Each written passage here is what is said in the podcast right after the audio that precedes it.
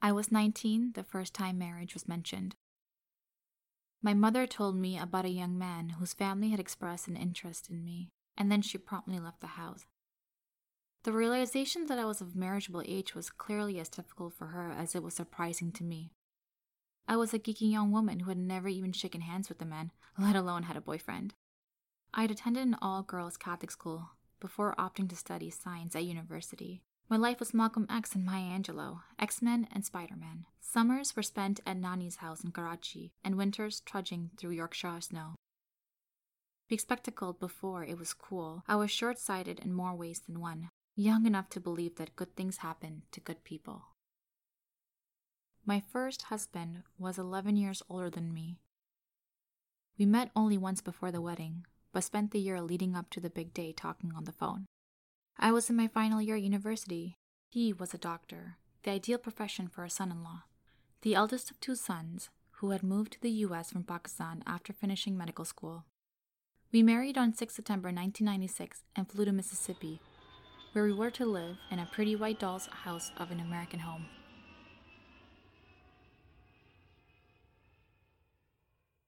The living room had a single brown leather sofa and a large TV with huge freestanding speakers on either side. The speakers were my first husband's passion. He would take out a tape measure to check the distance between them, the TV and the sofa. Other than that, he was quiet, reserved. His mother, who lived with us, was not. Much of what happened during that time has faded, but a few things stay with me. The way she would make him sit on her lap, his embarrassment at her kisses, her coming into the bedroom while we slept, her odd questions about whether he used soap in the shower. I spent all day at home with her. I had no money of my own, and no way of going anywhere. He would come home from work, and the three of us would sit side by side watching that enormous TV. When it got late, his mother would say, Now go straight to bed and don't talk. She put a red sock in the whitewash and blamed me for ruining his lab coats. She put a hair scrunchie in the pressure cooker and told me it was God teaching me a lesson for asking her to move her hairbrush from the kitchen work surface. Was I losing my mind? Slowly, I began to feel afraid for no reason. I lost weight. It seemed I had married a man and his mother. I was in Mississippi on a three month visitor visa Immigration rules meant that if I applied for a green card, I would be unable to return to England for at least two years. The thought of that was unbearable, and my mother advised me to come home first. From that point, the demise of the marriage was fast. I never got back on the plane to the US. My first marriage had lasted a mere three months.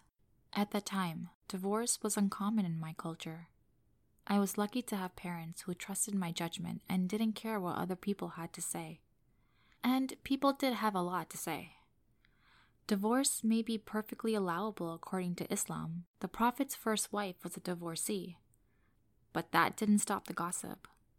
In a society that prizes virginity, my value had fallen. The easiest way for a woman to regain her status after divorce is to say her husband was impotent. It would have been easy to say I was still a virgin, but that would have been a lie. The truth was simple I had married and I was divorced now. And though I knew there was nothing wrong with my decision, my relatives' condolences left me feeling dirty, as if I had been the victim of a sex crime. I remember scrubbing myself in the shower until I almost bled, trying to clean away my shame.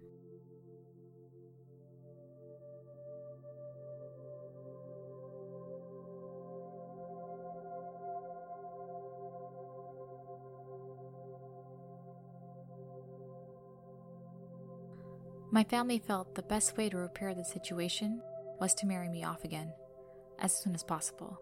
Once I was happy, they told me I'd forget all about the past. I was 23 the second time I got married. My second husband was only a little older than me, and he was full of liveliness and excitement. He had the kind of energy that comes with youth, success, and arrogance. I remember looking at his trainers the first time we met and rejoicing. My last husband had worn hush puppies. What's stopping you saying yes? He asked the second time we met. He promised me that if his family interfered, he would stand up for me. He promised it would be different. I think back to that time and wonder why I didn't say no. I can only say that I thought my elders knew better. I was raised as a people pleaser. I was also raised to see the best in people, even if that meant disregarding my own instincts. But once again, I found myself living in an extended family. We lived with his mom, dad, and little sister, and had frequent visits from his second sister, her husband, and their two small children. There was also a third sister who lived with her extended family and who was held up by them as someone I should aspire to be like. The day after the wedding, we visited his parents before boarding flight for our honeymoon. On arrival, I could sense something was amiss. My father in law raised an eyebrow and asked me what I was wearing. I was dressed in a garara, a kind of heavily gathered skirt that skims the ground. A skirt, I said. His grimace displayed his displeasure. My husband told me later that his father had an aversion to skirts and saw my wearing one as a personal affront. He had an aversion to many things, it would turn out. I had decided to double barrel my surname, but when my father in law saw my mail, his rage knew no bounds. The strife that had followed was unending, and one of my sisters in law was called in to give me a talk. She told me that only actors double barreled their surnames. Cowed, I gave in. I now understand the psychological manipulation that followed was gaslighting. My in laws began slowly eroding my confidence. A few months in, I was cooking all the meals and cleaning the house. It is difficult to explain to someone who has never experienced emotional abuse how words can destroy a person. A few more months in, my eldest sister in law sat me down for a formal talk. She said I was neglecting my duties and needed to start doing her parents' washing and ironing. I had little to say in the matter. My husband's role in all this was strange. I have no doubt that he loved me, that he wanted to spend time with me. We watched Ally McBeal every Thursday in our bedroom, the one time in the week we'd head upstairs before 9 p.m. All other evenings were spent with his parents, and we spent weekend afternoons wandering aimlessly around London only to end up in Pizza Hut. We went on beautiful holidays, and he bought me lavish gifts as well as small, thoughtful trinkets. I would go so far as to say he adored me, but there was another side to him. The side his parents would rile into a rage, and I would bear the brunt of it. Once he left me sobbing on the bathroom floor because I wasn't wearing the clothes his mother had picked out for me. We were on the way to a wedding, and his parents didn't approve of the blue silk shalwar and pearl choker I had on. They had a word with him just before leaving, following which he raged and spewed venom at me. I remember dropping down the wall of the bathroom, unable to breathe, my foundation washing off into my hands. His sister came to get me, and I had to clean myself up and go to the wedding, where he was suddenly apologetic and loving. Exhausted and empty, I accepted his apology. His parents would wind him up like a clockwork toy with great regularity. It was usually just before we took a trip away, and I would spend the first couple of days detoxing him. I remember sitting by a pool in Morocco, watching helplessly as he sobbed. They tell me I'm under my wife's thumb, he said. But maybe I want to be. Their list of petty issues grew. I had not been raised properly. There was a dead fly on the steps I had failed to pick up. I had got my hair cut short without asking their permission. I'd met a friend in a coffee shop. In the winter of 2000, I visited my parents for Eid. My husband rang, and something in his tone told me all was not well. He said he wanted me to apologize to his youngest sister, the sister to whom I had given a Christian Dior compact before I left, the sister that I had hugged, whom I treated as my own, but she needed an apology. She was upset about the way I had spoken to her in front of my cousin. I refused, telling him it was none of his business. He shouted. I refused again. Maybe it was because I was home, saved my parents, or maybe I had taken all I could bear. Whatever it was, I was done. And so I applied for Khula, the Islamic form of divorce that is granted when a woman wishes to leave her husband. Seated in a small room in the mosque, my parents beside me, and my husband and his father in front, I asked for a divorce. But I don't want to give it, my husband said to the Qadi. There is a misconception that Islam does not allow a woman the right to divorce her husband. This lie is spread and made powerful by the halting of the education of girls and women by men, by cultural stigma, and by the mullahs who want to maintain power. But a woman who can read the Quran soon learns that our subjugation and oppression is a man made construct. I don't need your permission, I said coldly. It was the first time I had felt such resolve. She's right, the Ghazi said. She doesn't need your permission. I don't want to have anything more to do with these people, I said, looking into my father in law's eyes. A stunned expression spread across his face. He had assumed me to be weak, that a woman who was divorced once would be oppressed and beaten into submission, that I would do anything to avoid the shame again. They had taken my kindness for weakness, but I knew what it meant to be happy. And I knew I deserved better.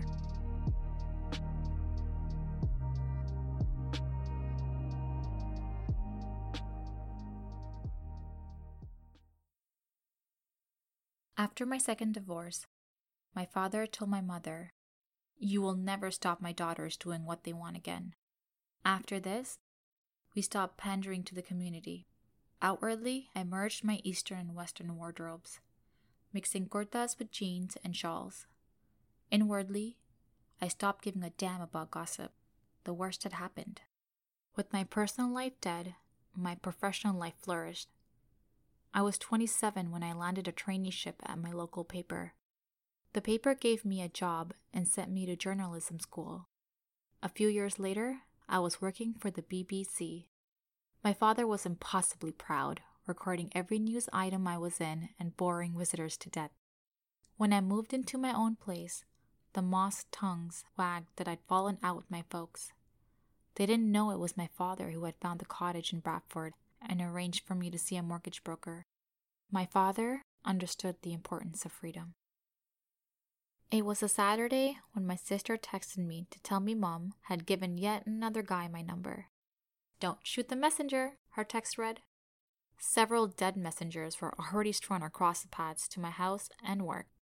But this time, I put down my gun. I took a deep breath and waited. He texted on the Sunday night he sounded normal when we talked, but he also wasn't the guy mom had given my number to. It turned out he had been given my number six months earlier by one of my aunts, but shortly afterwards his father had passed away. Going for a walk one cold October day, he'd found the little piece of paper in a coat he hadn't worn since. We gave each other the relationship resume. Serves me right for putting all my eggs in one bastard, I said. He laughed loudly and unapologetically. Something clicked in my head and I relaxed. Two weeks later, he came to meet me in Leeds. We ate lunch, walked, talked. He bought me three books The Reluctant Fundamentalist by Hamid Mohsin, What the Dog Saw by Malcolm Gladwell, and a book of love poems. I felt hurt. Over the following months, we continued talking every night, boarding trains between London and Bradford. And after much hard work on his part, I eventually agreed to marry him. Something told me if I said no, I would regret it. I had learned that, contrary to cultural expectations, good relationships are good from the start and not something you achieve through effort. My husband isn't religious, but he proved how much he wanted to marry me by visiting the mosque every day for two weeks to get our nikah papers signed. The experience put him off future visits. Saima Mir, BBC? The imam said, on hearing who his intended was. Are you sure you want to marry her? And there it was. Despite my husband's lack of belief, the fact that he had no connection to the mosque and his having previously married and then divorced someone of another sect, patriarchal culture considered him too good to marry me. My husband was furious. The Imam turned a good man off Islam. More than eight years on, I can tell you I made a wise choice. I am still married to a good and kind man. I am the mother of two young boys, and I feel the privilege and pressure of raising them as good Muslim men. At some point, they will read my story. I hope by then they will have a deep understanding of my faith. They will know that Islam gives a woman the right to choose her partner and to leave him. I will forever be the woman who left two husbands, and although writing this has been like standing naked in a room full of mirrors, it has been cathartic. I am proud of my fight. I dared break free of patriarchy. I refused to conform, and I refused to give up my religion, and Islam backed me all the way. I am an emancipated Muslim woman. There is no contradiction in this.